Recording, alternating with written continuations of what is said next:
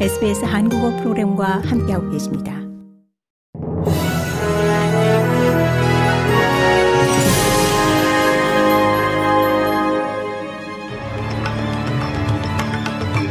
(10월 19일) 목요일 오후에 SBS 한국어 뉴스 간추린 주요 소식입니다.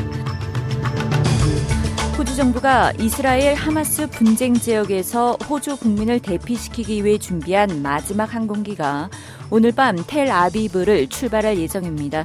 클레어 오늘 내무부 장관은 무력 분쟁 지역, 특히 이스라엘에 있다면 이 마지막 대피 항공편이 될 수 있다며 오늘 밤 떠나는 항공기에 꼭 탑승하라고 당부했습니다. 정부 관계자는 외교부에 등록된 호주 국민 중 1,500명 이상이 지금까지 분쟁 지역을 떠났고 1,200명 가량은 정부와 접촉하며 귀국에 대한 정보를 얻고 있다고 말했습니다.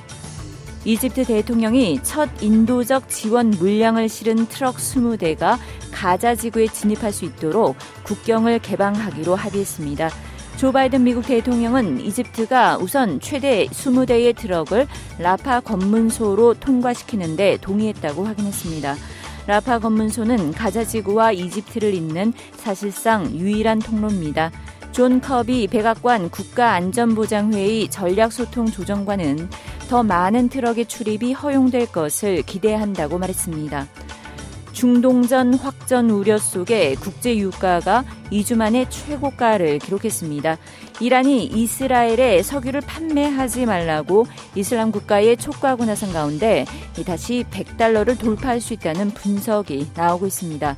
여기에 미국 원유 재고가 예상과 달리 깜짝 줄었다는 소식까지 나오면서 국제 유가는 2주 만에 최고가를 기록했습니다.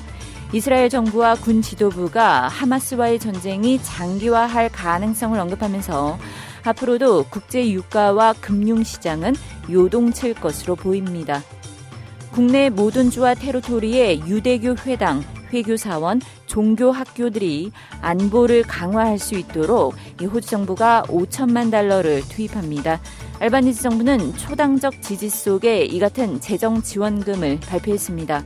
호주 보안정보국 에이지오의 마이크 버지스 국장은 극단주의자들이 이스라엘 하마스 무력 분쟁을 폭력의 구실로 삼을 수 있다고 경고했습니다. 유대인 및 이슬람 커뮤니티는 프랑스와 벨기에, 미국 등지에서 극단주의자들의 공격이 발생한 후 두려움을 표현해왔습니다. 연방 정부가 새로운 국가 간병인 전략을 발표했습니다. 알바니스 정부는 국가 간병인 전략이 내 265만 간병인의 헌신을 인식하는 결과를 가져올 것이라고 기대했습니다. 소셜 서비스부 장관은 오늘 해당 전략의 일부로 2025-26 회계연도까지 380만 달러를 투입해 간병인들을 지원하게 될 것이라고 설명했습니다. 국가 간병인 전략은 또 간병인 포용 직장 계획을 통해 이 사랑하는 일을 돌보는 무급 간병인들이 직장 내에서 더 많은 지원과 지지를 받을 수 있도록 하고 있습니다.